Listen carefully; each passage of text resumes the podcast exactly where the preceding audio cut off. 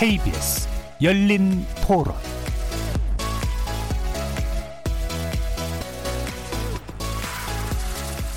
안녕하십니까. 케이비에스 열린 토론 정준희입니다.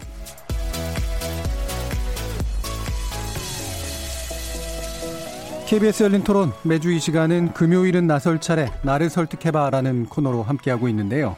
서로의 주장만 남는 평행선 토론 말고 상대방을 좀 더 설득해보는 그런 시간입니다. 오늘은 다시 현역 정치인 세 분과 함께할 텐데요. 우리 코너 시작할 때 높게 평가받았던 이 소장 정치인들의 솔직함과 신선함이 오늘도 지속되길 기대해봅니다. 먼저 이 갈수록 넘어야 할 산들이 많아지는 패스트트랙 법안 관련된 이야기입니다.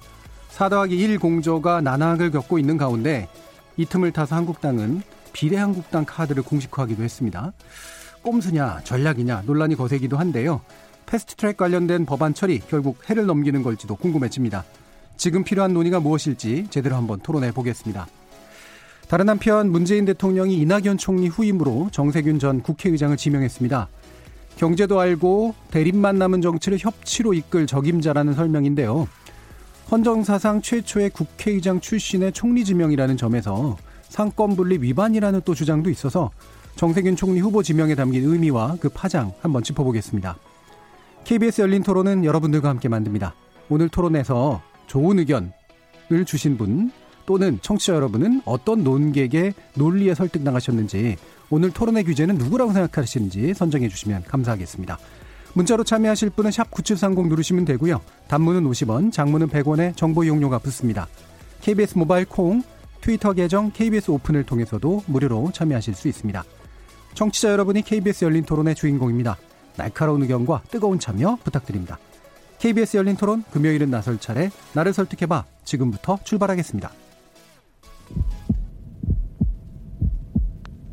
살아있습니다. 토론이 살아있습니다. 살아있는 토론, 케이비에스 열린 토론. 토론은 라디오가 진짜입니다.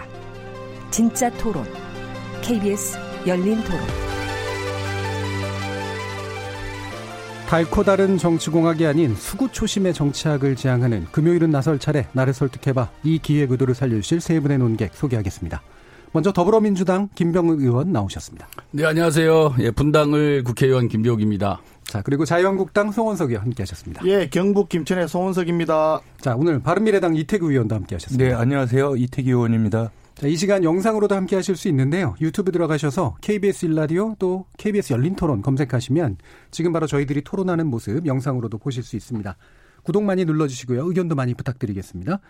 생방송 놓치신 분들을 위해 나중에 팟캐스트 준비되어 있고요. 매일 새벽 한 시에 재방송도 됩니다. 자, 이렇게 함께할 방법까지 안내해드렸고, 금요일은 나설 차례, 나를 설득해봐. 본격적으로 시작해보겠습니다. 케이비에스 열린 토론.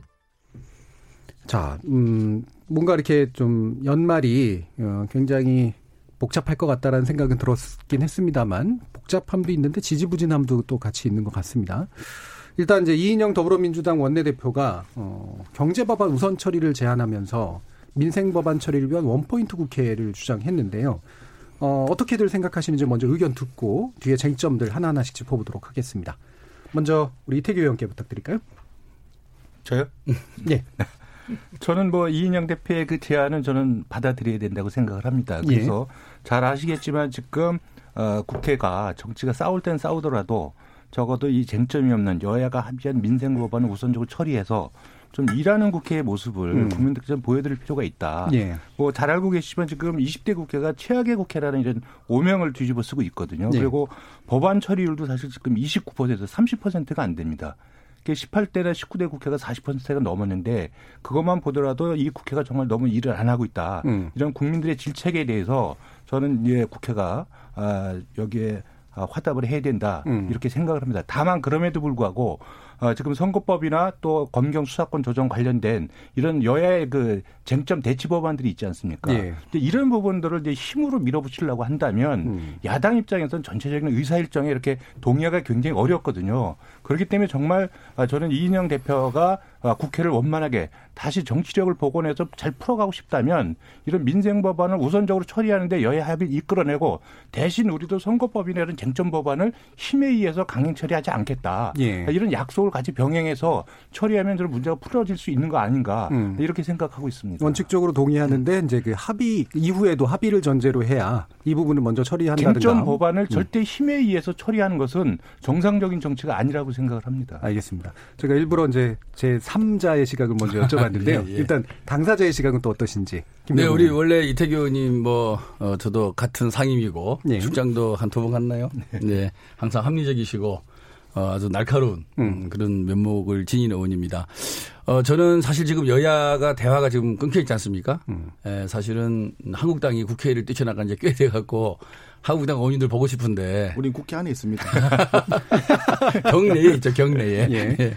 예. 그래서 이 이인영 대표의 이 민생법안 원포인트. 예. 이게 하나의 저는 모멘텀이 될 수 있지 않을까. 음. 여야 대화를 복원하는 데 있어서 상호 간의 명분도 되고 또 어, 연말 다가가고 이제 이십 대 국회가 얼마 안 남았는데 그동안에 밀린 숙제도 좀 해야 되지 않겠습니까? 예.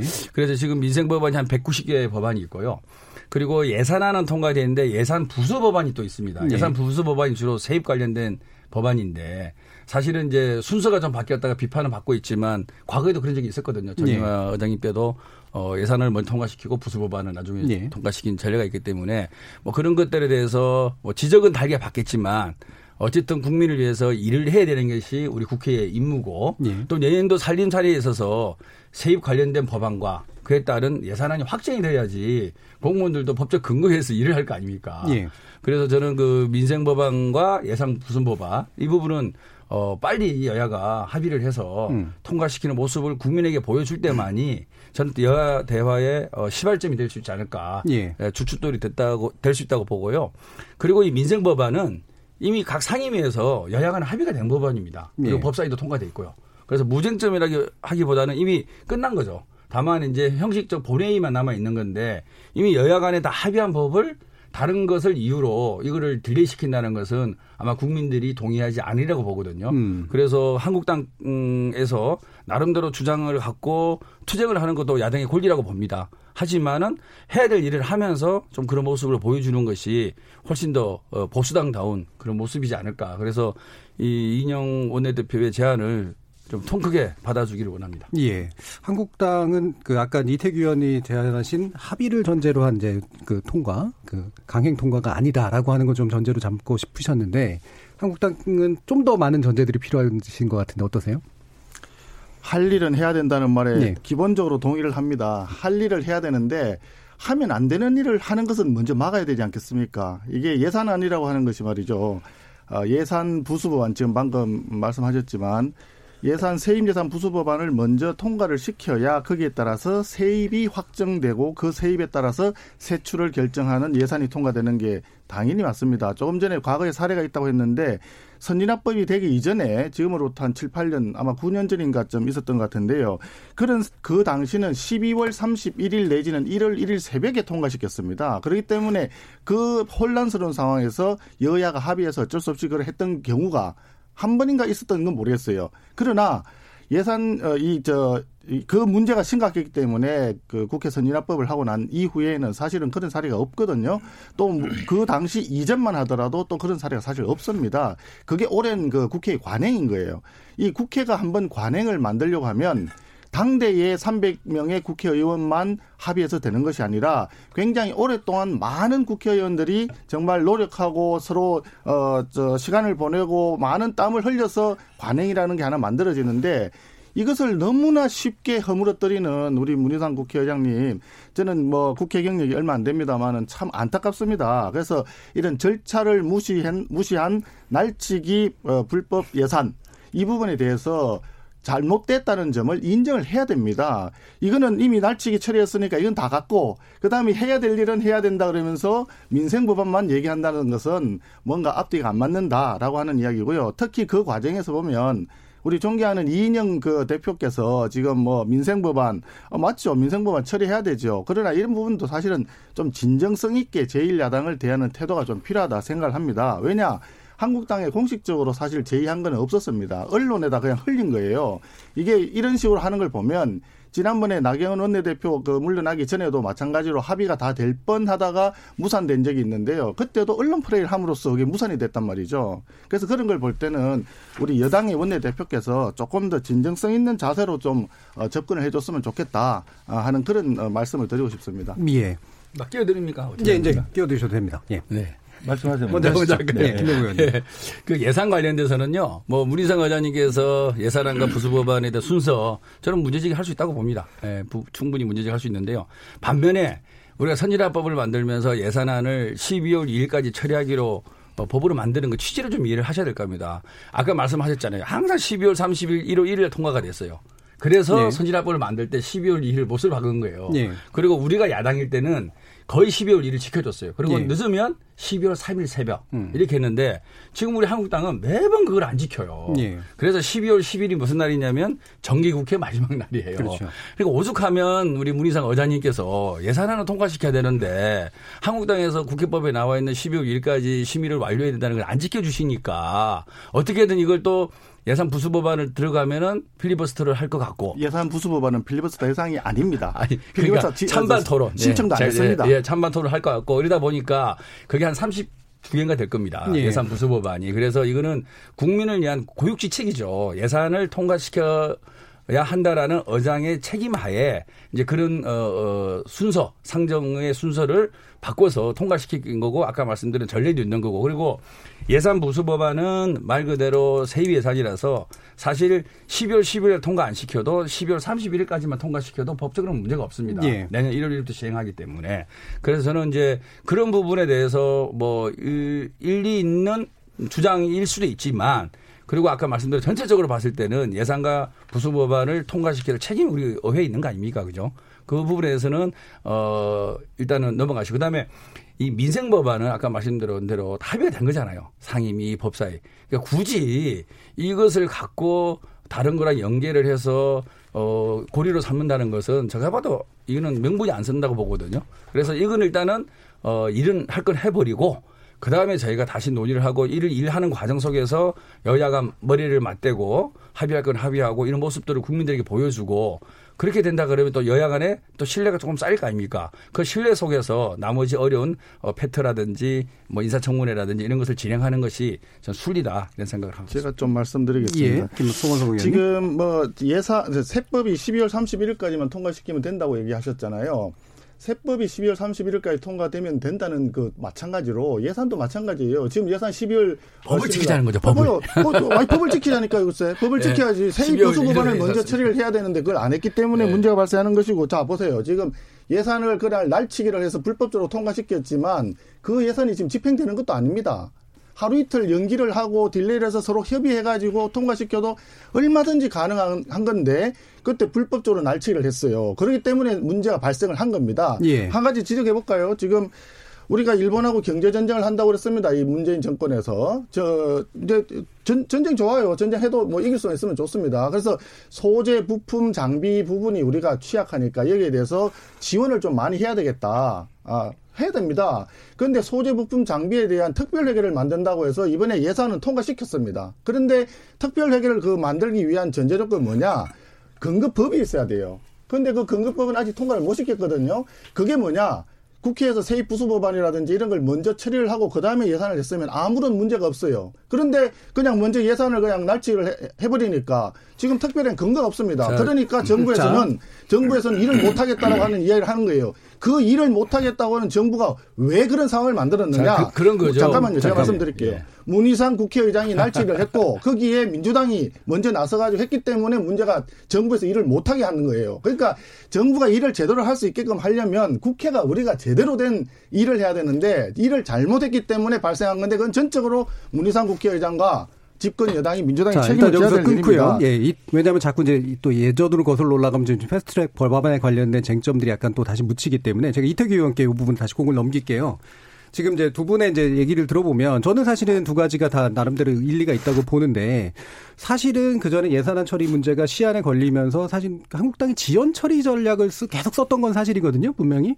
이 지연이 계속 될 것 같다라고 하는 느낌이 주는 건 맞잖아요. 지금 그 말씀도 사실하고는 조금 거리가 있는 말씀인 것 같습니다. 그다음에 또 한편으로는 이제 약간 강행 처리할 것 같다라고 하는 그런 어떤 생각도 있었던 거고요. 십이월 십일까지가 정기국회고, 정기국회가 자정을 넘어서 보통 차수빙행을 해서 안건을 계속 심의하는데, 법상 십이월 십이 열두 시까지 정기국회는 끝나는 겁니다. 예, 그러다 보니까 이거를 이태규 형께 우리가 이해를 부탁드리는, 그 예산안의 어떤 그 법적인 처리 시한 문제, 예. 또 그거를 지키는 것도 굉장히 중요합니다.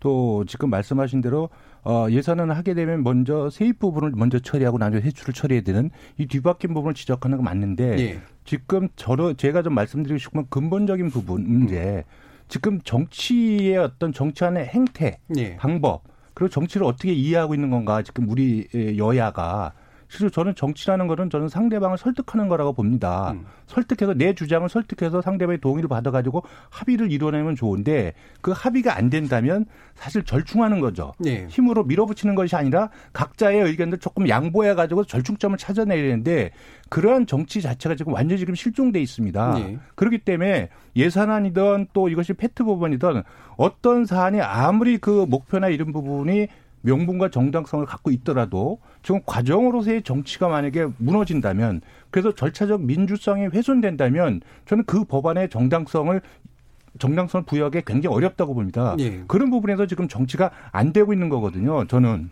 그래서 지금 민주당에서 이제 민생 법안 빨리 처리하자, 먼저 처리하자, 맞는 말이죠. 민생 법안을 붙들어도 아무런 이유가 없다고 생각합니다. 그런데 한편으로 그렇다면 사실 정치적인 쟁점이 있는 법안은 우리가 충분하게 야당과 협의해서 처리하마, 이런 약속이 같이 예. 병행이 됐을 때에 정치적인 신뢰가 생기는 거잖아요. 근데 거기에서는 아무 얘기도 안 하고 일단 민생만 강조하고, 그런데 정치 쟁점은 필요에 따라서는 또 강행 처리할 어떤 그 의도를 결코 감추지 않고 있거든요. 예. 그래서 저게 타협의 정치가 저는 이루어지지 않는다고 보거든요. 그 부분에서 저는 민주당의 전향적인 사고가 필요하고, 또 지금 자유한국당의 본회의장 앞에서 농성하고 있습니다. 예. 농성은 하는 건 좋습니다. 그 항의의 표시로 반대 표시로 하는 건 좋지만, 의장이 주재하는 여야 원내대표 회동에 자유한국당이 참여하지 않고 있습니다. 그 전쟁 중에도 대화는 하는 거거든요. 예. 그러니까 싸울 땐 싸우더라도 주위에 가서 대화를 해야죠. 그래서 문제를 풀어내야 되는데 그 부분을 안 하고 있다. 저는 그런 쪽에서 지금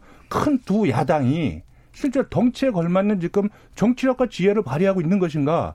이 부분에서 저는 예, 두 양, 당을 양대 정당이 예, 예. 저는 이 두 정당을 음. 비판하지 않을 수가 없습니다. 알겠습니다. 그, 요, 요 그 부분에 아. 지금 바른미래당 그 저 원내대표도 참석을 안 했던 걸로 저는 어, 알고 있습니다. 자, 알겠습니다. 여기까지 일단은 이제 첫 번째 얘기는 좀 끝내고요. 이제 쟁점으로 하나씩 이제 여쭤볼게요. 어, 지금 이제 김병욱 의원께 여쭤봐야 예. 될 것은, 이제 원래는 이제 사 더하기 일 논의가 어쨌든 단계 단계로 나갈 거다라고 이제 짐작을 했었는데 걸려 있습니다. 지금 결국 선거법 문제인데. 석패율제가 이제 핵심적인 쟁점이란 말이죠. 어, 이 부분 합의 좀 가능하다고 보세요?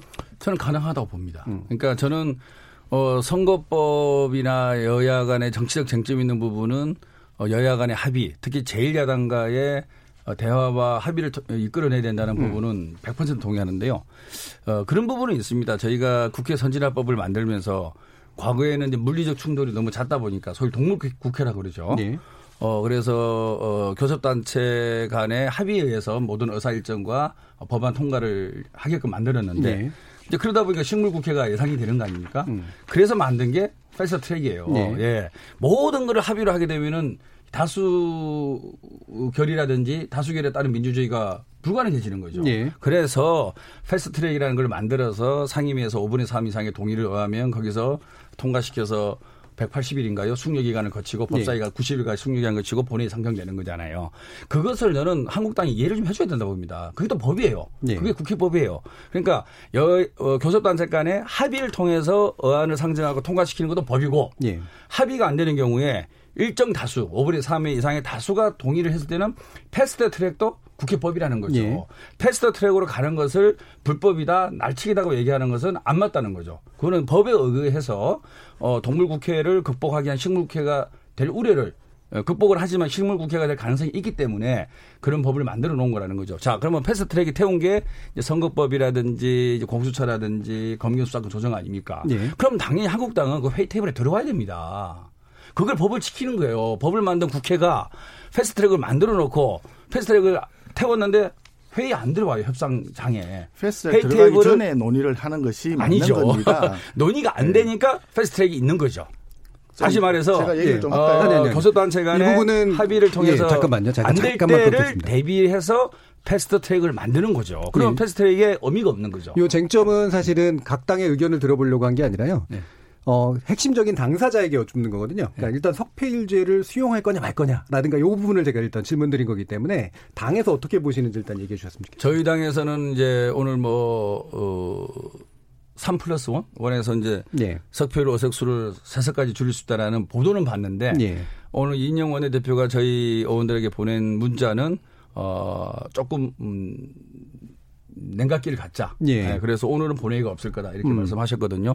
그래서 저희가 지금 석패율제 도입 취지는 한쪽으로 쏠리는 것을 지역적으로 봤을 때 뭐 영남은 어느 당, 호남은 어느 당. 그래서 그 차점자를 배려하기 위한 건데 지금 논의되고 있는 석패율제가 이런 어, 지역주의를 극복할 수 있는 석패율제인지 네. 그게 아니고 각 당에서 비례를 더 얻기 위한 각 당에서 임명한 사람에 의해서 주는 그런 석패율제가 지금 음. 분명하지 않은 것 같습니다. 네. 그래서 정말로 어, 지역 독식 구조를 깨기 위한 석패율제라 그러면은 저는 당연히 수용을 해야 된다고 보고요. 음. 그 수용이 된다 그러면은 훨씬 더 빨리 나갈 수가 있다고 생각하고 지금 한국당이 국회를 박차고 나간 상황, 상황 속에서는 사 플러스 일 밖에는 현재 대안이 없다고 봅니다. 그래서 사 플러스 일을 계속 어, 가동해 나가되 한국당도 바깥에서 비례 한국당 이런 얘기하지 마시고 저는 우리도 협상할 용의가 있다. 제일 야당의 몫을 달라. 저는 과감히 주장하시고 지금이라도 들어와서 협상에 응하는 것이 저는 어, 여러모로 좋지 않을까 그런 예. 생각입니다. 제가 좀 말씀드리겠습니다. 예, 조금 전에 패스트트랙도 얘기했는데 잘 알다시피 국회 선진화법을 그때 만들 때 당시 여당에 대해서는 예산안을 십이월 이일까지 통과시킬 수 있는 그런 유리한 점을 여당에 줬고요. 당시 야당에 대해서는 법안에 대해서 패스트트랙을 할 수 있는 그 오분의 삼이 넘어야만이 저지할 수 있는 이런 부분을 그 야당 그 당시 야당에게 페이브를 준 겁니다. 어, 그랬는데 지금 보세요. 예산은 그냥 무작정 그냥 강행 통과를 시켰지 않습니까? 그리고 필리버스터를 우리가 어, 패스트트랙을 얘기를 했는데 안건 조정 소위에서도 논의도 안 하고 하루 만에 그냥 날치기로 강행을 했어요. 그리고 또 법사위에서 숙려기한을 거쳐야 되는데 그 부분도 생략을 했단 말이죠. 이런 부분들이 벌써 민주당에서는 이것을 제일 야당인, 저 제일 야당으로 대변되는 많은 국민들의 목소리에 대해서는 부정을 하고 강행하겠다라고 하는 어떤 의사를 벌써 표시를 한 겁니다. 예, 그건 거기까지 듣고요. 석패율제에 대해서 얘기를 해 주시죠. 그 잘못됐다는 얘기. 예. 예. 석패율제를 일단 석패율, 쟁점으로. 뭐 우리는 뭐 석패율제 이런 건 아예 그 생각도 안 하고 있습니다. 그리고 예. 또 한 가지 말씀드리고 싶은 것은요. 패스트트랙 올라가면은 그 원안에 처음에 올릴 때 그걸 가지고 원안을 상정해서 표기를 하면 됩니다. 지금이라도 본회의 열어서 원안을 상정해서 표기를 한다면 우리 당에서는 당연히 본회의에 참석해서 필리버스터 하시는 거죠. 아니죠. 예. 필리버스터 안 하는 거죠. 원안을, 원안을 올리면 필리버스터 원안을 올려가지고 그걸 처리를 하면 됩니다. 음. 그렇기 때문에 왜냐하면 이 민주당에서 자꾸 이렇게 원안을 그 패스트트랙에 올려놓고 그 이후에 협상을 하겠다라고 하는 것이 잘못된 거예요.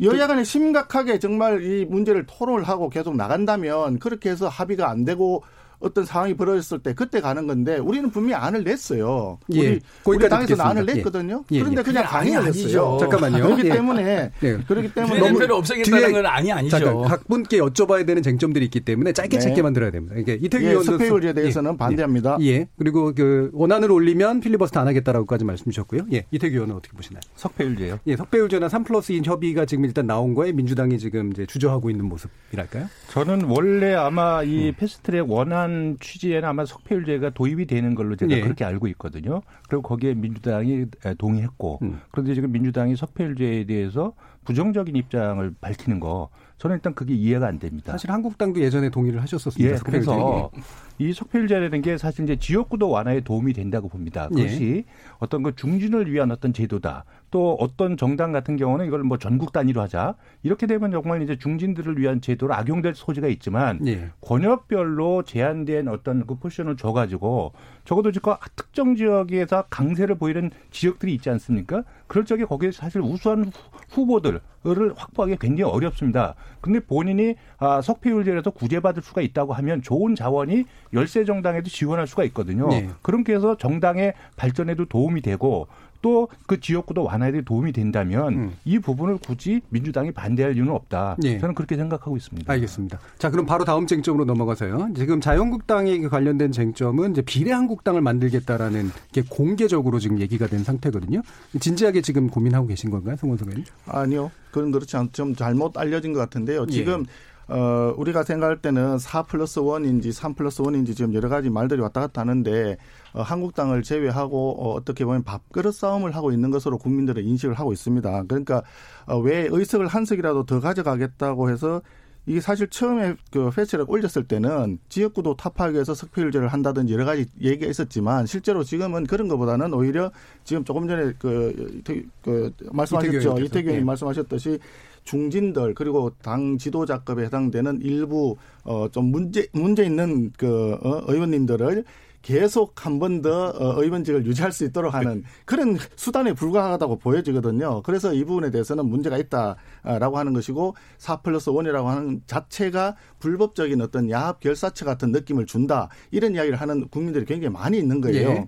근데요? 그래서 그 부분에 대해서는 우리가 반대를 하는 거다. 예. 이렇게 말씀을 드린 거고 뭐 굳이 정말 민주당이 한국당하고 대화를 거부하고 음. 사 플러스 일이라고 하는 그런 불법 야합 결사체와 함께 어, 저 선거법이라든지 이런 부분을 강행을 하게 된다 그러면 어쩔 수 없이 우리도 그런 것도 검토해야 되는 거 아니냐 하는 측면에서 비례한국당 얘기가 나왔던 걸로 저는 이해를 하고 있고요. 뭐 이걸 한다고 해서 바로 우리가 그렇게 간다는 건 아닙니다. 아닙니다. 우리 당의 지금 현재 어, 목표는 뭐냐면 연동형 비례대표제 자체가 이게 위헌적인 어, 생각이고 또 대통령제를 하는 나라에 맞지 않는 제도이다. 그렇기 때문에 연동형은 어, 하면 안 된다라고 네. 하는 거죠. 대통령은 지금 제, 제왕적 대통령제라고 했던 어, 우리 저 문재인 대통령도 그렇게 말씀하셨어요. 제왕적 대통령제 바꿔야 된다고. 그런데 그 대통령제 지금 전혀 변함이 없고 오히려 더 실제 행사를 더 많이 강하게 해서 어, 엄청 제왕적으로 지금 운영을 하고 있거든요. 그런데 연동형 비례대표를 하면 다, 자연스러운 과정으로 국회는 다당제가 되는 것이고 정부를 견제해야 될 기능이 그만큼 약화될 수밖에 없는 겁니다. 그렇기 때문에 우리 그러니까, 당에서는 이 부분에 대해서 반대를 예, 하고 있는 겁니다. 반대하지만 정강행한다면 준비할 수 있다는데 지금 박완서 한국당 사무총장은 등록할 수 있는 절차까지 준비하고 있다고 발언한 것으로 나오거든요. 그럼 굉장히 구체적인 거 아닌가요? 어, 이제 민주당이 그렇게 자꾸 강행을 한다 하니 우리로서도 음. 이제 그 어. 똑같은 정도로 우리도 대응을 해야 되니까 그런 얘기를 할 수도 있겠죠. 그러나 예. 그 부분이 지금 공식적으로 그렇게 준비를 하고 뭔가를 해야 된다. 음. 아, 이런 수준은 아닌 것으로 저는 알고 있습니다. 예, 왜냐하면 약간 온도 차이가 상당히 좀 느껴져서요. 어떻게 보시나요? 김병욱 의원님. 이 비례한국당 얘기는 음. 사실 여의도에서 육, 칠 개월 됐습니다. 얘기 나온 지가. 음. 아마 원인 들어보셨을 거예요. 그러니까 지금 여기서 이 부분은 논의할 예, 별 이제, 가치가 없습니다. 예, 예. 본격적으로. 아니, 상당히 공개적으로. 예, 본격적으로 이제 한국당의. 얼마나 그 민주당이 야당을 공격하는지. 주요 당직자께서 이제 말씀 하신 거지 사실 육, 칠 개월 전부터 네. 한국당이 위성정당을 준비하고 있다는 얘기는 뭐 다 돌았고요. 저는 지금 우리 우리 한국당 측에서 연동형 비례대표제가 위헌이다 이런 얘기를 말씀하시는 게 참 너무 네. 좀 충격적인데요. 사실 일 년 전에 딱 일 년입니다. 작년 십이월 아마 십몇일 될 텐데 오 당 원내대표가 합의를 했지 않습니까? 거기에 보면은 연동형 비례대표제를 적극 검토한다. 그리고 두 번째는 어, 이러다 보면 이제 그 어석수, 그 정당 득표율에 맞는 어석을 주다 보면 예. 어석수가 늘어날 수가 있습니다. 그래서 십 퍼센트 정도 어석수 상향도 검토한다. 그 다음 지역구도 완화를 위해서 석패율 제도를 도입한다. 이게 나경원 원내대표를 포함해서 오 당 원내대표가 합의된 거예요. 예. 그러면 나경원 원내대표도 전직 원내대표고 한국당 의원들하고 얘기를 해서 그렇게 합의서를 쓸 텐데 위헌적 내용이 들어가 있는 내용을 갖고 합의서를 썼다는 얘기인지 저는 한국당 측에서 일관성이 있어야 된다고 보거든요. 예. 어찌됐든 그 당시에 다 이렇게 합의된 거는 우리가 정당이 득표하는 비율만큼 어석수를 가져가는 물론 완벽하게 똑같을 수는 없, 없겠지만 그거를 지향하자라는 부분에 대해서는 어, 오 당 원내대표가 합의를 한 것이고 예. 그 방법이 뭐냐. 연동형 비례대표고 예. 그러다 보면 의원 정수가 늘어나면 삼, 십 퍼센트까지 올리자 이렇게 합의가 된 건데 몇 개월 이후에 바로 뭐 비례대표 없애고 지역구로 이백칠십 명 뽑겠다. 예. 그러고 나서 협상이 안 들어오는 거 아닙니까? 예. 그거는 이제 너무 예전 예. 그러니까, 얘기니까. 그래서 제 예. 말씀은 좀 흐름을 같이 공유를 해야 되는 거죠. 그게 신뢰죠, 서로 간에. 예. 서로 간에 대화를 하고 얼굴 맞대고 토론하는 게 뭐냐면 서로 믿음이 있어야 되고, 믿음은 과거에 했던 말과 지금 했던 말이 조금 일관성이 있어야 되는데 이게 삼백육십 도로 바뀌니 조금 이게 당황스러운 거고요. 예, 여당에서 믿음을 좀 주세요. 그리고 이제 제가 확실하게 비례... 좀 쟁점을 하기 위해서 제가 시간을 주저 관리해야 되기 때문에 비례한국당의 한국당... 가능성을 어떻게 보시는지랑 만약에 이게 그렇게 그런 식으로 전개되면 비례민주당의 가능성은 없는지. 저희는 그런 생각도 안 하고 있죠. 예, 네, 저희는 해서는 안 되고 예. 국민에 대한 어, 사실 국민들이 국회 헌법기구인데 음. 이게 장난의 수단은 아니지 않습니까? 저는 예. 그 기사를 봤을 때. 어, 황교안 대표님께서 사실 지금 원내 교두보가 좀 약하지 않습니까? 국회 예. 내에. 그래서 자꾸 이제 장외 쪽으로 많이 나가시는데 지금 자유한국당 내에 어, 세력 갖고는 조금 본인의 대권 가도를 달려나가는 데서 부족하다 보니까 바깥에 완전히 자유한국당이 컨트롤할 수 있는, 당대표가 컨트롤할 수 있는 위성정당을 만들어서 예. 어, 정말 친이 황교안 대표를 둘러싼, 어, 둘러싸고 친이 부대를 만들기 위한 대단한 그림을 그리는 거 아니겠느냐까지 제가 의심이 되더라고요. 네, 감히 그런 얘기를 국민 앞에 할 수 있다는 게 전혀 가능성이 없다고 얘기하시는 건데 그 가능성이 없는 거잖아요. 지금 그 저 김 의원님 너무 많이 나가셨어요. 아니 뭐 친 뭐 뭐 정당을 만든 예, 그런 저, 저 그렇지 않다. 예, 전혀 전혀 그렇지 않고요. 예. 꽤 오래됐다고 얘기를 하지만 꽤 오래됐다고 얘기하는 것은 민주당 내에서는 그런 저 방법도 있다는 걸 이미 알고 있다는 반증에 불과하고요. 음. 우리는 그런 그 논의를 한 적이 없고 어, 비례한국당이라는 얘기도 최근에 와서 이게 너무 너무나 안타까운 상황이 예. 계속 되기 때문에 어, 궁여지책으로 그런 이야기까지 이제 음. 해봤다는 이야기지. 알겠습니다. 우리 당에서 공식적으로 또는 뭐 공개적으로 해가지고 어떤 준비를 한다 음. 어, 이 부분은 좀 와전된 와전됐다. 것으로 어, 보입니다. 알겠습니다. 예, 이태규 의원 어떻게 보겠습니까? 그다음 한, 한마디 더 말씀드리면 예. 연동형 그 비례대표제 같은 경우에도 그 합의서에 검토한다고 돼 있지 그걸 아, 한다, 한다고 돼 있지는 않습니다. 네, 그 부분은 싸우지 마시죠. 그것을 가지고 자꾸 예. 합의를 했다고 예. 주장을 하기 문제, 때문에 그 부분은 어, 합의한 것은 네. 아니고요. 합의한 것은 검토하는 걸 합의했다는 어, 상황을 다시 한번 말씀드립니다. 이태규 의원은 또 당내 사정도 복잡하셔서 예, 예, 일단 원칙적으로 이 제도 자체를 봤을 예. 적에 지금 여야가 또 거기에 군소정당들까지 해서 각자의 당리당략에 따라서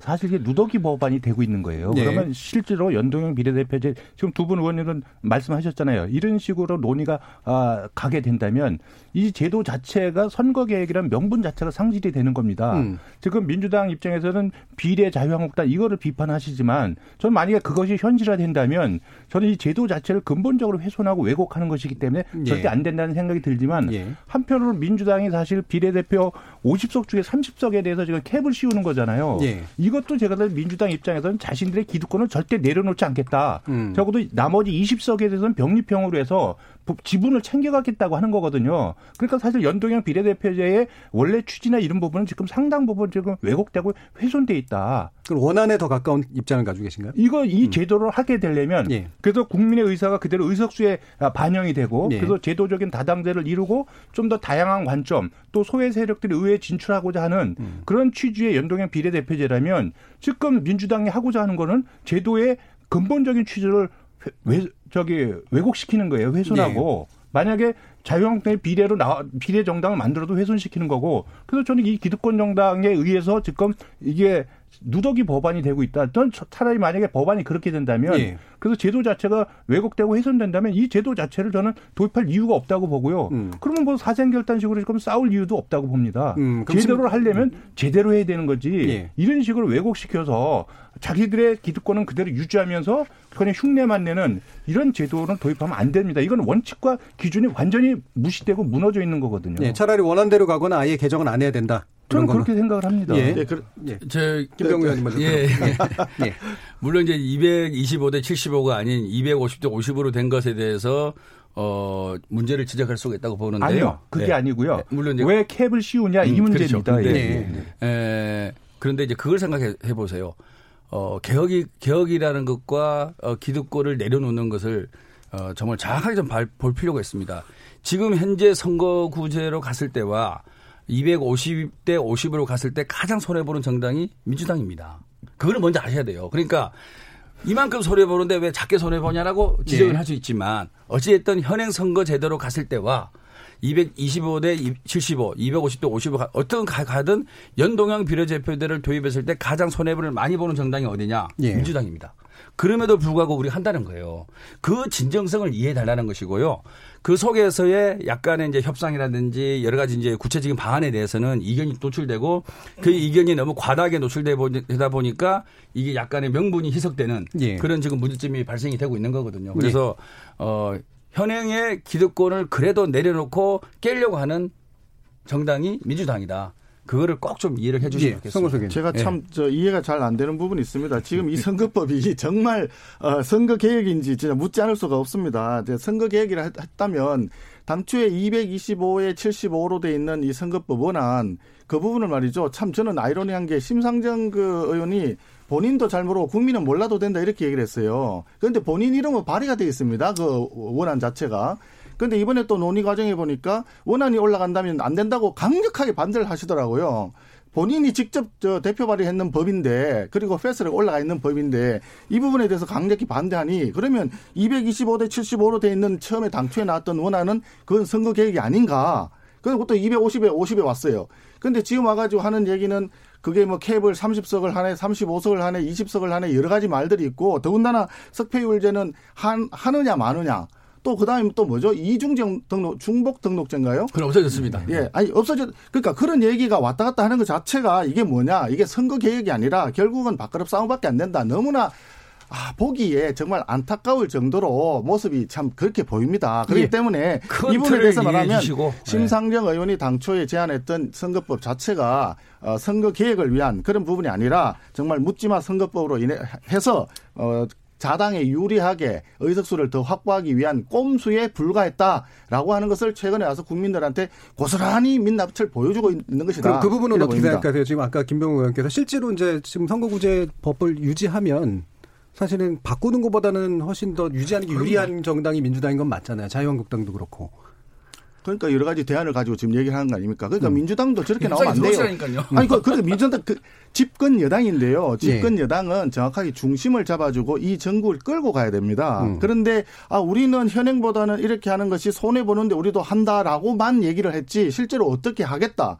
그럼 한국당하고 논의를 해서 또는 이제 바른당하고 같이 원내 교섭단체 간에 협의를 해서 가져가는 것 가장 좋은 거예요. 예. 그렇게 가면 되는데 그것도 아니고 사 플러스 일이 이거 하니까 되는 아, 것 같기도 또, 하고 또. 안 되는 것 같기도 하고 처음에 이백이십오에 예, 칠십오 하니까 우리한테 너무 예. 손해가 될 것 같으니까 민주당도 예. 야 그건 안 되겠다 그러면 이백오십에 오십 하자. 예, 충분히 이렇게 예, 하는 것이 주장이 됐으니까. 우리 저, 저 집권 여당인 제가 볼 때는 정가에선 큰 집 아닙니까 집권 여당이. 알겠습니다. 집권 예. 여당이 큰 집인데 큰 집이 너무 안타까워요. 이백오십 대 오십은요. 어, 솔직히 자유한국당도 배려한 그런 비율입니다. 네, 예. 그런 네. 그런, 그런 배려는 감사한데요. 우리는 그런 네, 배려보다. 네. 네. 네. 그래서 음. 저는 아까도 말씀을 드렸지만 하나의 제도를 우리가 검토하고 도입할 적에는 예.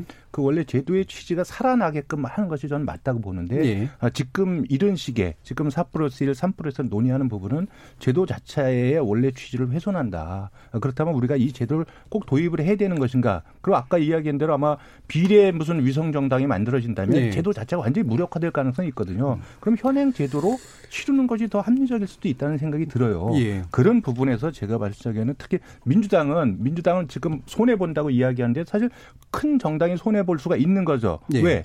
그 적어도 비례대표 의석에 있어서의 그전에 병립형보다는 훨씬 지분이 줄어들기 때문에 그렇죠. 그럼에도 불구하고 그것이 적어도 기, 기존의 양당의 어떤 독점이나 담합 구도의 어떤 국회가 아니고 음. 좀 더 다양한 제도적인 다당제를 통해서 협치와 대화의 정치문화를 만들어가는 과정이라면 예. 이 제도는 굉장히 긍정적으로 검토해볼 필요가 있다 저는 그렇게 생각을 하는데 예. 제가 알기로는 원래 민주당은 이 제도에 대해서 관심이 없었어요. 음. 그런데 실질적으로 공수처법이나 이런 부분을 하려고 하다 보니까 그래서 주변 야당을 끌어들이기 위한 수단으로 사실 이걸 도입을 한 거거든요. 예. 원래 속내는 그렇습니다. 아마 지금도 그 공수처법 때문에 이거를 못 넣고 앉아 있는, 있는 거예요. 이 제도가 마음에 안 들으니까. 음. 그러면 우리의 당리당략을 어떻게 지킬 것인가 고민하다 보니까 칠십오 석을 오십 석을 줄이고 다시 거기서 삼십 석에 캡을 씌우게 되는 거거든요. 그렇게 해서 이 법안이 누더기 법안이 되는 거거든요. 네. 이 부분에서 집권 여당은 책임이 있습니다. 알겠습니다. 그런 자, 점에서, 선거법 문제는 자, 여기까지만 네, 그런 점에서 예, 민주당은 네. 한국당을 위해서 뭐 이백오십 대 오십을 했다 이런 얘기는 어디 가서 하시면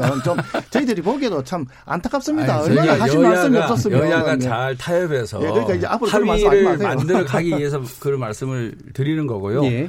그리고 아까 이제 우리가 비례 한국당 얘기를 했는데 지금 우리 선거법에 이제 비례한국당 얘기를 하면 큰 선거법 위반입니다.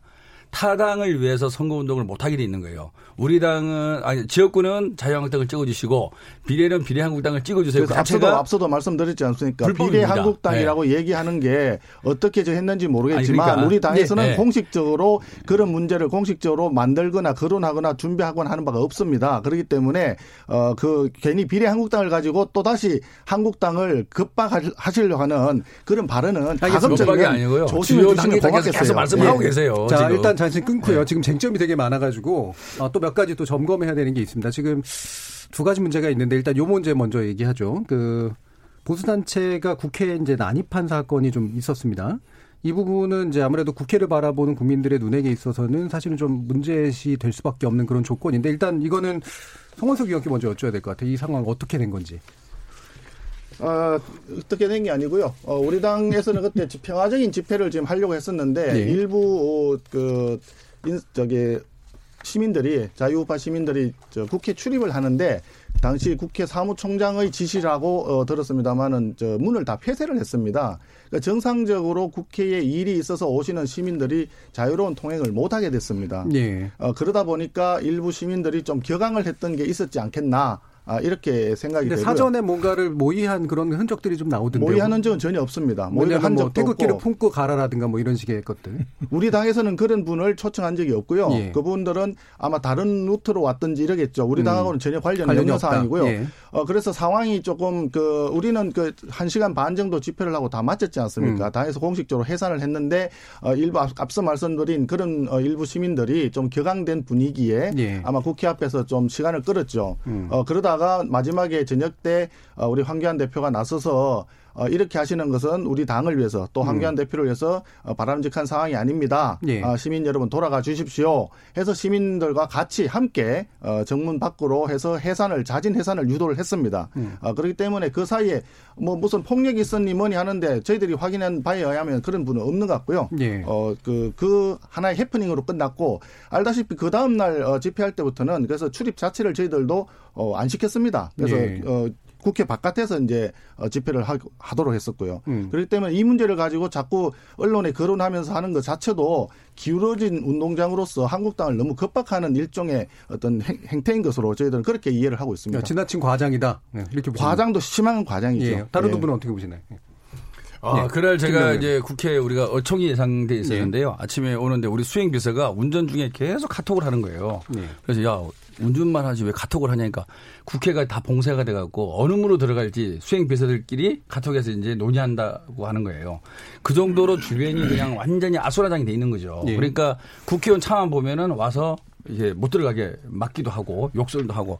근데 이 현상이 그날 뿐만 아니라 이, 삼일 전부터 계속돼 왔어요. 예. 삼, 삼, 오 또는 열 명씩 모여갖고 우리 민주당 국회의원이나 정의당 국회의원 지나가면 빨갱이 간다. 예. 아, 종북 세력 간다. 아, 너 뭐 북한과 잘 살아라. 음. 이런 식으로 험한 말을 계속 해왔어요. 며칠간을. 예. 그때는 이제 일, 인원이 한 사오십 명 뭐 이렇게 됐었는데 그날은 완전히 뭐 수천 명이 국회를 에워쌌다가 안으로 들어간 거죠. 예. 근데 여러분도 아시다시피 우리가 국회 정문을 보면 일 인 시위가 항상 하고 있지 않습니까? 예. 국회에서 백 미터 내에서는 시위를 못하게 돼 있는 거죠. 그래서 에, 나온 게 일 인 시위인데 아무리 그 정당의 행사를 핑계를 하더라도 그 경내에 그렇게 무질서하게 태극기와 성조기를 들고 그다음에 이거 뭐라 그러죠? 큰 피리. 어, 예. 예, 피리를 불면서 그리고 험한 욕설과 그리고 막 침도 아무데나 뱉고 어, 아무데나 신발을 던지고 이런 행동을 어, 이렇게 부추기고 또 이런 행동에 대해서 음, 아무런 터치도 안 하고 그리고 또 무슨 말씀하셨냐면 여러분들이 국회에 들어왔습니다. 우리가 승리한 것입니다. 이걸 황교안 대표가 얘기, 말씀하셨어요. 그런데 우리는 모른다라고 한국당은 얘기하지 않습니까?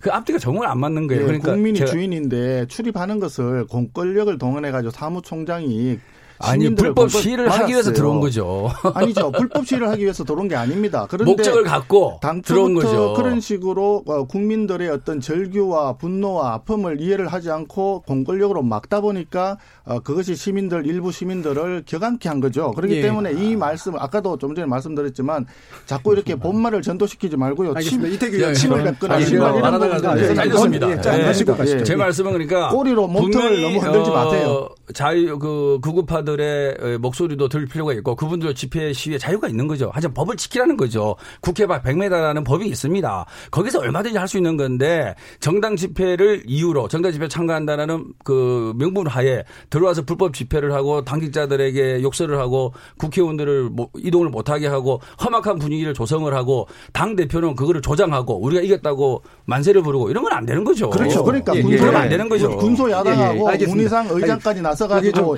야합에 의해서 성서법과 민수처법을 예. 강행 처리하려고 하다 보니까 문제가 발생하는 예. 거예요. 국회에서 그러한 일이 벌어진 거 예. 책임 소재는 뒤로 하고더라도 예.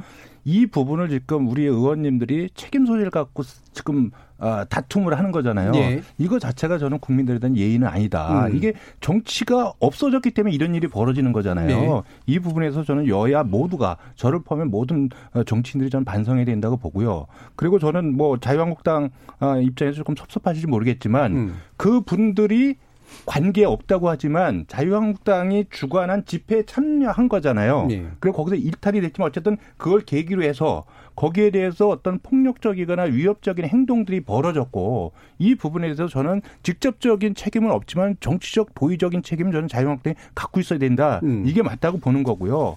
예, 그리고 대, 국회. 국회에 민의에 전된 국회에 대한민국 국민은 누구나 다 들어올 수 있다고 봅니다. 네. 그렇지만 들어오는 거하고 그 국회를 점거하는 거하고는 다른 거거든요. 예. 이런 부분은 저는 용납이 돼서는 안 된다. 이런 부분이고 어쨌든 정치의 잘못 또 이런 부분은 사실 안정적인 국정 운영이나 정치의 어떤 복원이나 이런 거에 근본적인 책임은 사실 여당한테 더 큰 거잖아요. 음. 그런 부분에서 우리가 좀 다 반성할 부분이다. 그리고 어떤 경우라도 이 폭력적인 행위 또 상대방을 욕설이나 이런 걸로 비난하는 행위 우리가 상대방이 꼭 틀린 건 아니잖아요. 다른 네. 거잖아요. 다른 부분에 대해서 위협적 행동을 하는 거 이거는 저는 끊어야 된다고 봅니다. 예, 알겠습니다. 마지막으로 한 번 더 말씀하시죠. 네.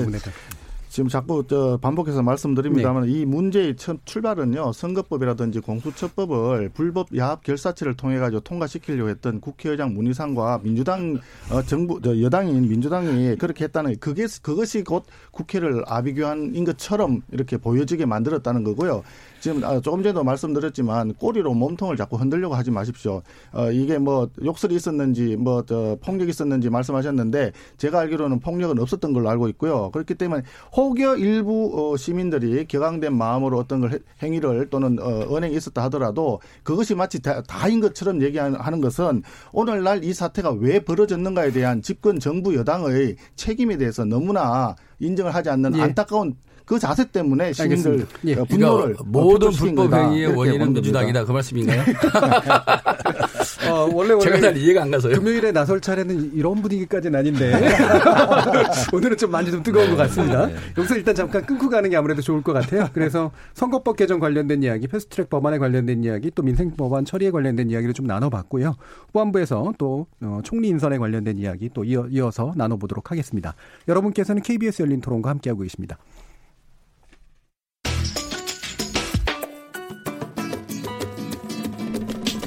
묻는다, 듣는다, 통한다. 케이비에스 열린 토론. 듣고 계신 청취자 여러분 감사드립니다. 들으면서 답답한 부분은 없으신가요? 궁금한 점은요? 그렇다면 함께 토론에 참여하시죠. 유료 문자 샵 구칠삼공을 이용하시면 됩니다.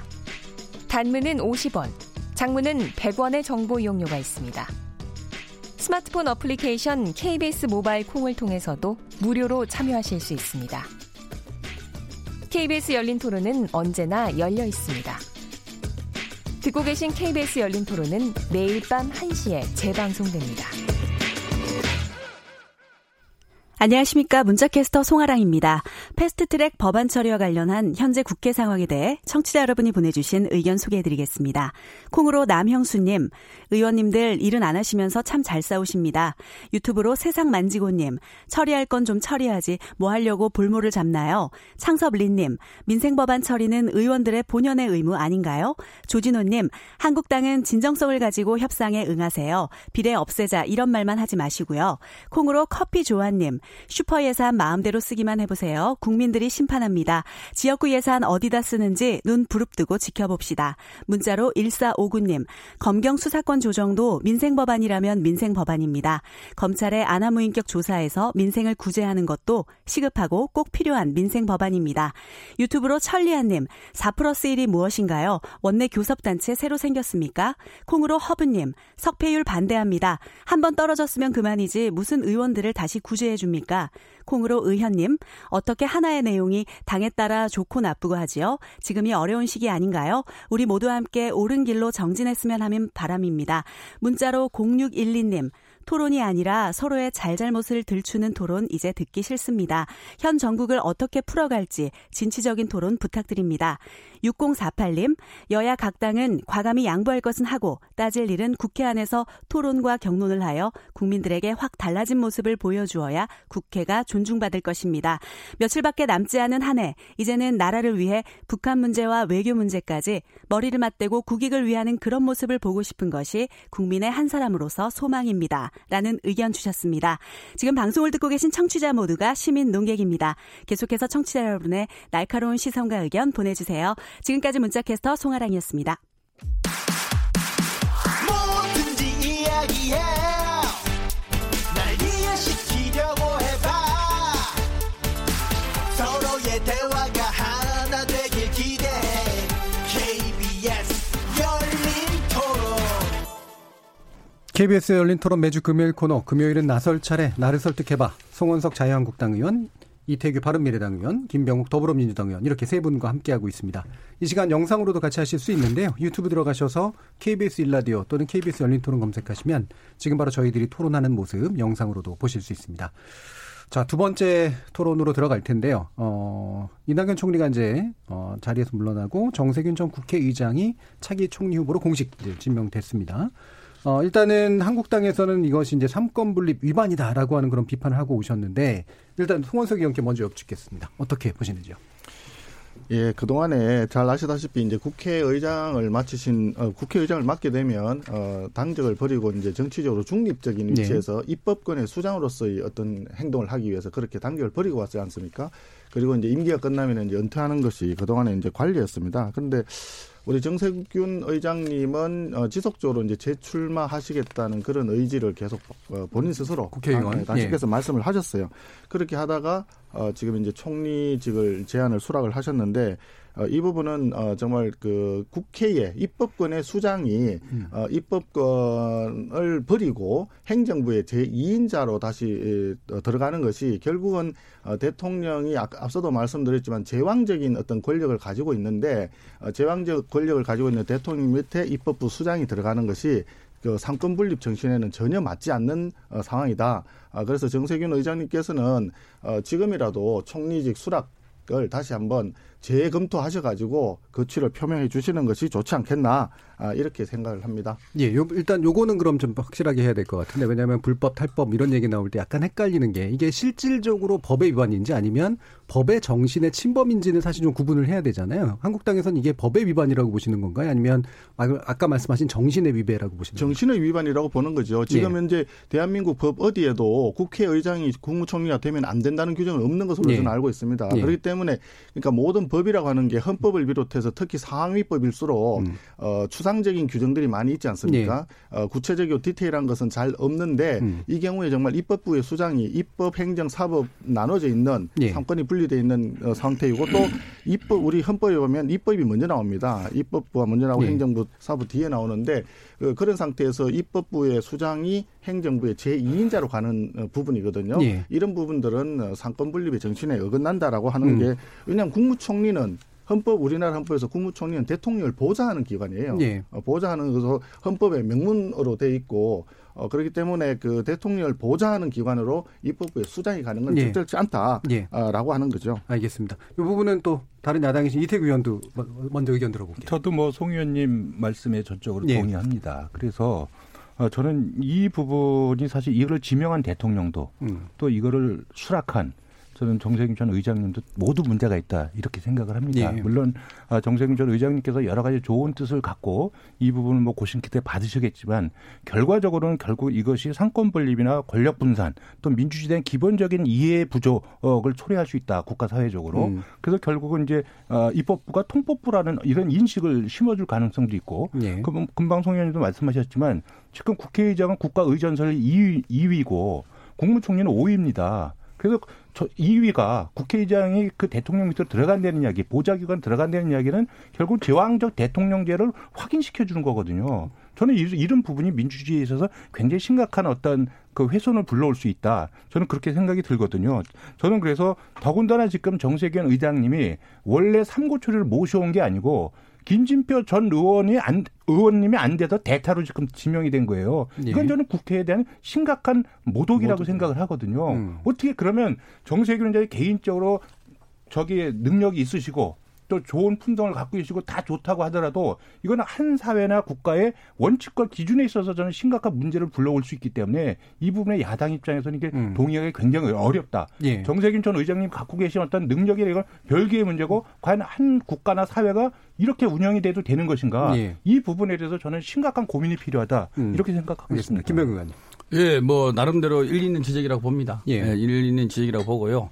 어, 근데 우리 헌법상의 국회의원은 어, 국무총리 및 국무위원을 겸임할 수 있다 이렇게 되어 있습니다. 우리가 대통령 중심제 국가지만 온 내각제적 요소가 가미되어 있는 나라거든요. 그 대표적인 게 뭐냐면은 국회의원이 국무총리라고 딱 별도로 명시가 되어 있습니다. 예. 국무총리 및 어, 국무위원을 겸임할 수 있다. 그런 취지로 봤을 때는 어, 두 분의 말씀도 일리가 있지만 예. 어, 또 다른 해석도 가능하다 이런 말씀을 드리고요. 그리고 제가 이게 토론의 이 주제가 있어서 좀 찾아보니까 과거에도 이런 일이 있었더라고요. 음. 저는 없는 줄 알았어요. 저도 사실은 처음에 그런 얘기가 나왔을 때 과연 국회의장이 총리가 될 수 있을까? 그래서 우리 문재인 대통령도 고민을 많이 했다고 말씀하셨고 예.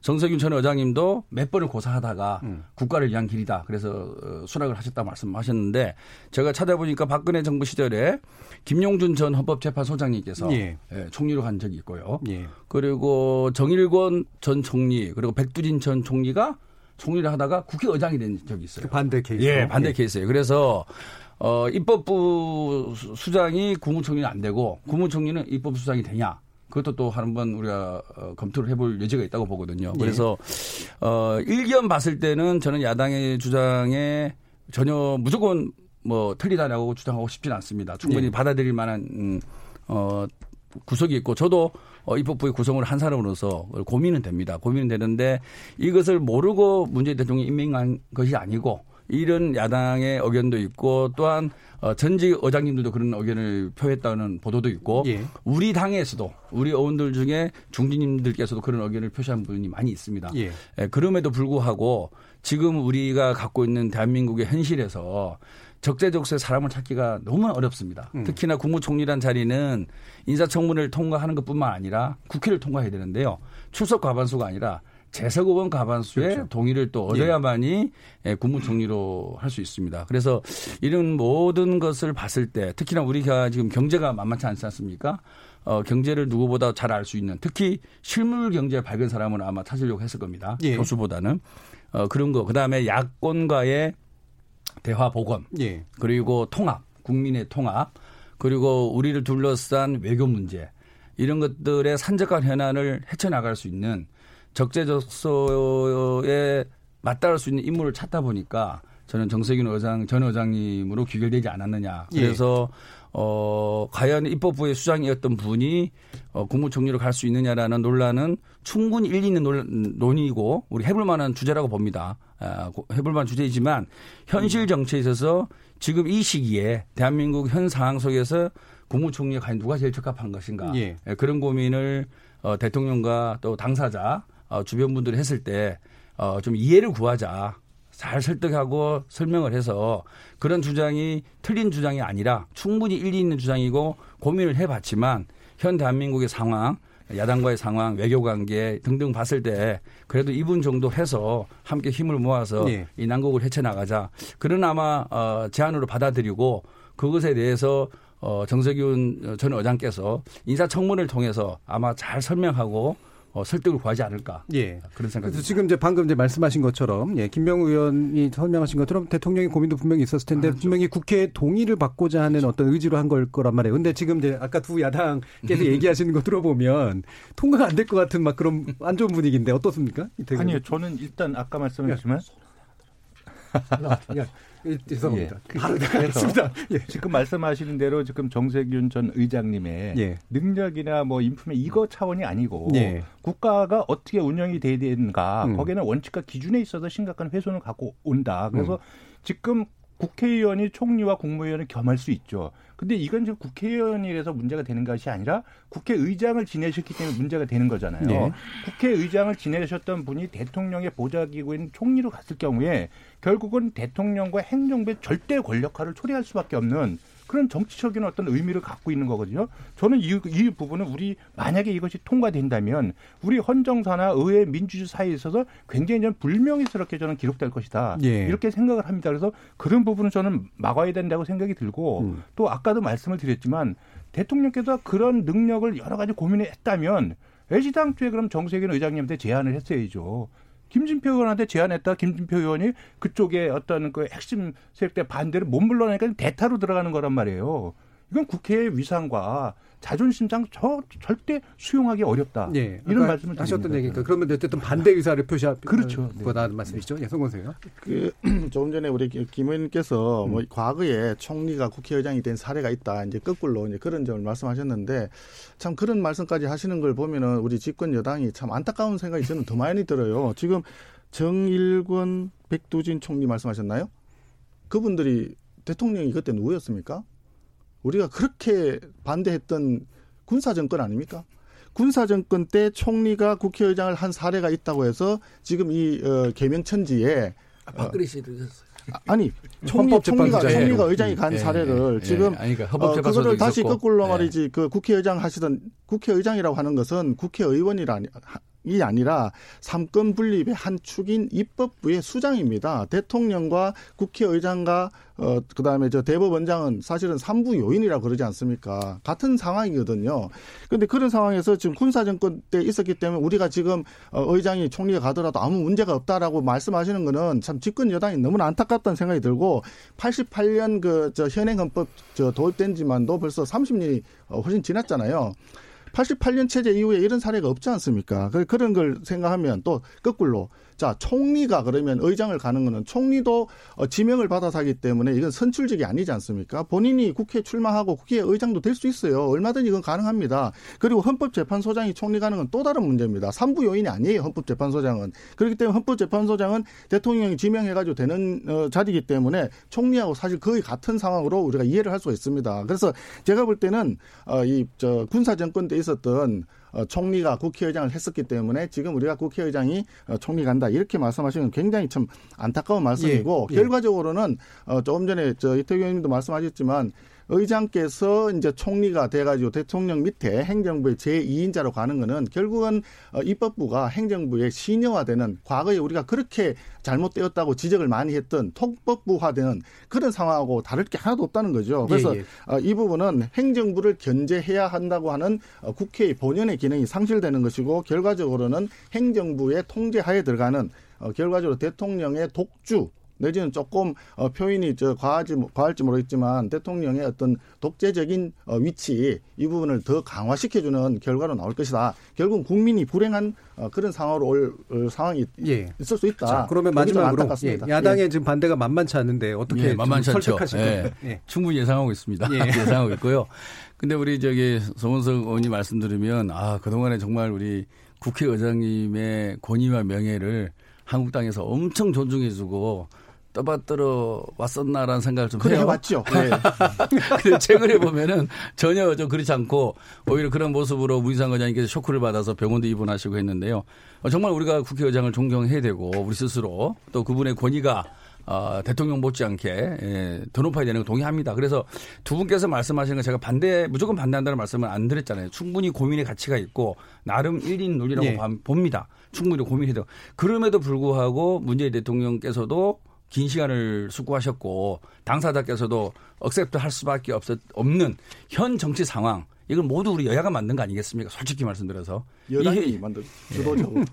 우리 모두가 꼬여있는 예. 이 난제를 풀기 위해서 저는 아마 선택한 대통령의 한 수가 아닌가 싶은 생각이 들거든요. 예, 예. 그래서 어, 교과서적으로나 논리적으로나 우리가 국가 권력 구조를 논함에 있어서는 저는 충분히 야당 두 분이 하신 말씀이 저는 새겨들을 만하다고 봅니다. 알겠습니다. 근데 현실적으로 현실 정치를 해야 되는데 현실적으로 지금 이낙연 총리 후임으로 우리가 어떻게 해야 될 거냐. 아마 보통 사람들은 청문회부터 통과되기 쉽지 않을 겁니다. 예. 그동안의 청문회, 청문회 관행으로 봐서 그리고 국회 동의도 얻어내기도 쉽지 않을 겁니다. 그, 그런 어떤 정말로 어려운 시기에 아, 한 수를 주셨다. 그거를 조금 이해해 예. 주시면 어떻겠나 그런 말씀 드리겠습니다. 지금 쟁점이 네. 또 많아가지고요. 이거 한 가지만 이태규 의원께 여쭙게요. 네. 지금 바른미래당의 행보에 대해서 관심을 가지고 계신 분들이 많거든요. 새보수당 만들어지는데 동참을 하시나요? 안 하시나요? 어, 지금은 이제 안 하는 거죠. 예. 예. 안 하시는 거죠. 예. 우리 네. 의원들끼리 아, 안철수 대표의 의사를 네. 확인하고 음. 일단 존중해서 어, 문제를 풀어가겠다 이렇게 해서 네. 사실상 이제 아, 새보수당에 참여 안 하는 걸로 돼 있고 음. 또 엊그제 이제 손학규 대표가 안철수 대표가 만약에 복귀한다면 음. 본인이 이, 물러나겠다 모든 걸 내려놓고 음. 이렇게 해서 하면 이제 당내 부분에서 안철수 대표의 복귀와 역할론 이 부분에서 좀 더 이제 활발한 토론이 이루어지겠다 음. 뭐 이렇게 예상하고 있습니다 지금. 알겠습니다. 제가 한 가지 여쭤봐도 될까요? 네. 네. 어, 안철수 전 대표가 정치 시작할 때 내건 화두가 새 정치 아닙니까? 네. 만일에 이번에 복귀한다 그러면 뭔가 더 화두가 있어야 될 거 아닙니까? 내가 왜 컴백하는지 혹시 준비된 게 있으면 살짝 좀 얘기 좀 해주십시오. 그건 나중에 말씀드리겠습니다. 어, 이 코너에서 출연자들끼리 상호 질문하는 거는 제가 처음 본 것 같아요. 궁금한 게 좀 많아서요. 네. 저도 살짝 귀를 기울이긴 했습니다. 우리 저 김은희한테 제가 질문 하나 해도 될까요? 예. 지금 있지 않습니까? 선거가 예. 얼마 안, 안 남았잖아요. 그쵸. 사 개월도 남지 않았는데 예. 지금 예. 어, 행안부 장관도 민주당 국회의원이고 법무부 장관 후보자도 민주당 국회의원이고 총리 후보자도 민주당 국회의원이자 국회의장 출신이에요. 한, 정, 한 정당 출신들이 이렇게 선거와 관련된 어, 저 장관 총리를 다 맡고 있는 이런 경우에는 과거에는 저는 없었던 걸로 기억을 하거든요. 글쎄요, 이게 그러니까 국민들이 보는 시각에서는 관, 굉장히 국민들의 야권이겠죠. 관권 선거, 야권이 아니라 여권, 예, 여당에서 이렇게 예. 하는 게 관권 선거에 그 걱정을 많이 알겠습니다. 합니다. 그 부분도 쟁점이었는데 예. 사실은 시간이 없어서 논의는 좀 못해서 예, 예, 그래서 저 우리 예. 그 김 의원께 제가 여쭤봤습니다. 알겠습니다. 짧게 답변을 해야 되는 거 아닌가요? 어, 사실은 평가를 해야 되기 때문에. 아, 예. 평가를 예. 먼저 하시고 짧게 아, 답변을 해주시면 될 것 같습니다. 자, 이게 오늘 뭐 별로 성, 평가가 안 좋을 것 같긴 한데요. 자, 상대에 설득당하셨는지 아닌지 잘 모르겠다. 세 가지를 한번 결정해 주시죠. 하나, 둘, 셋. 이걸 들면 됩니다. 예, 일단은 당했다. 설득을 당하셨고 잘 모르겠다라는 예, 게 두 분이셨습니다. 예, 송원석 의원님 설득을 어떻게 당하셨는지 짧게 한. 아, 예, 어, 설득을 당했다라기보다도 오늘도 어, 두 분 의원님께 많은 걸 배웠습니다. 그리고 아, 민생 차원에서 예, 민생 법안이 중요하다는 말씀도 새겨 듣고 어, 그 의회 정치를 복원해야 된다는 이태규 의원님 말씀도 좋았습니다. 알겠습니다. 가슴, 가슴에 새기도록 하겠습니다. 예, 그러면 맨 마지막으로 김태 김병욱 의원께 먼저 그 이태규 아, 의원께 예. 짧게 먼저 삼십 초 드리고 나중에 드리겠습니다. 약간 관권 선거 말씀하셨는데요. 예? 아, 관권 선거 말씀하셨는데. 예. 아, 제가 제가 찍어요? 예, 삼십 초 하십시오. 예, 괜찮습니다. 아, 그래요? 예. 저는 우리 국민을 믿어야 된다고 봅니다. 어, 청와대 그 감찰반원 한 명의 어, 그 진언으로 인해서 지금 청와대 전체가 여러 그 고충을 겪고 있지 않습니까? 예. 그런데 이 장관이 우리 민주당 출신이라 그래서 관권 선거를 할 거다. 음. 과연 그것이 국민들한테 어필을 할 수 있을지. 음. 저는 지금 우리 국민들의 수준 그리고 민주주의의 정도로 봤을 때 저는 그런 얘기가 안 나왔으면 좋겠고요. 그리고 예. 워낙 저희가 횡으로 종으로 감시 체계가 워낙 철저하게 짜여 있는 이미 국가입니다. 저는 그런 장관들의 그런 행위 자체가 금방금방 드러나지 알겠습니다. 절대로 뭐 이렇게 우리 민주당을 위해서 어떤 어드밴티지가 있을 거다. 상상도 할 수 예. 없는 그런 얘기라고 봅니다. 이태규 삼십 초 정도 드리겠습니다. 네. 뭐 그 부분은 아마 특정 어떤 그 장관의 어떤 입장이 되는 것이 아니고 현재 그 전 울산시장 청와대 하명수사 사건에 대한 아, 정부가 얼마만큼의 진정성을 가지고 문제를 해결할 것이냐 이 부분에 대해서 저는 이제 정부의 어떤 의지나 아, 공정이나 이런 걸 좀 볼 수 있지 않겠나 이런 생각이 좀 들고요. 예. 아, 오늘 제가 송원석 의원님 늘 냉철하시고 논리적이시고 그래서 좋은 말씀 많이 들었고 또 김병욱 의원님 굉장히 합리적이시고 저랑 상임위 예. 같이 하지만 굉장히 열정적으로 하는 그 부분에서 저도 늘 배우고 있거든요. 그래서 예. 두 분 의원님들이 말씀하신 부분은 충분히 이해하고 존중합니다. 알겠습니다. 그렇지만 바른미래당 입장에서는 거기에 동의하기 어렵다. 예. 그리고 두 큰 정당의 정치적 책임이 굉장히 크다. 알겠습니다. 이 말씀을 좀 드리고 싶습니다. 그래서 중간에 세 분 예, 삼각형을 했습니다. 네. 네. 그래서 이제 끝내야 될 텐데. 삼십 초만 말씀. 안 돼요. 삼십 초가 안 됩니다. 십 초만 십 초만 말씀드리겠습니다. 아니, 아니, 안 돼, 안 돼. 아, 네. 지금 이제 끝내야 됩니다. 네, 많이 배워갑니다. 오늘 어, 세 분 모두 수고하셨고요. 대단히 감사합니다. 다음번에 네. 일 분 다시 드리겠습니다. 다음 주 월요일 저녁 일곱 시 이십 분에 다시 찾아뵙겠습니다. 지금까지 케이비에스 열린 토론 정준이었습니다.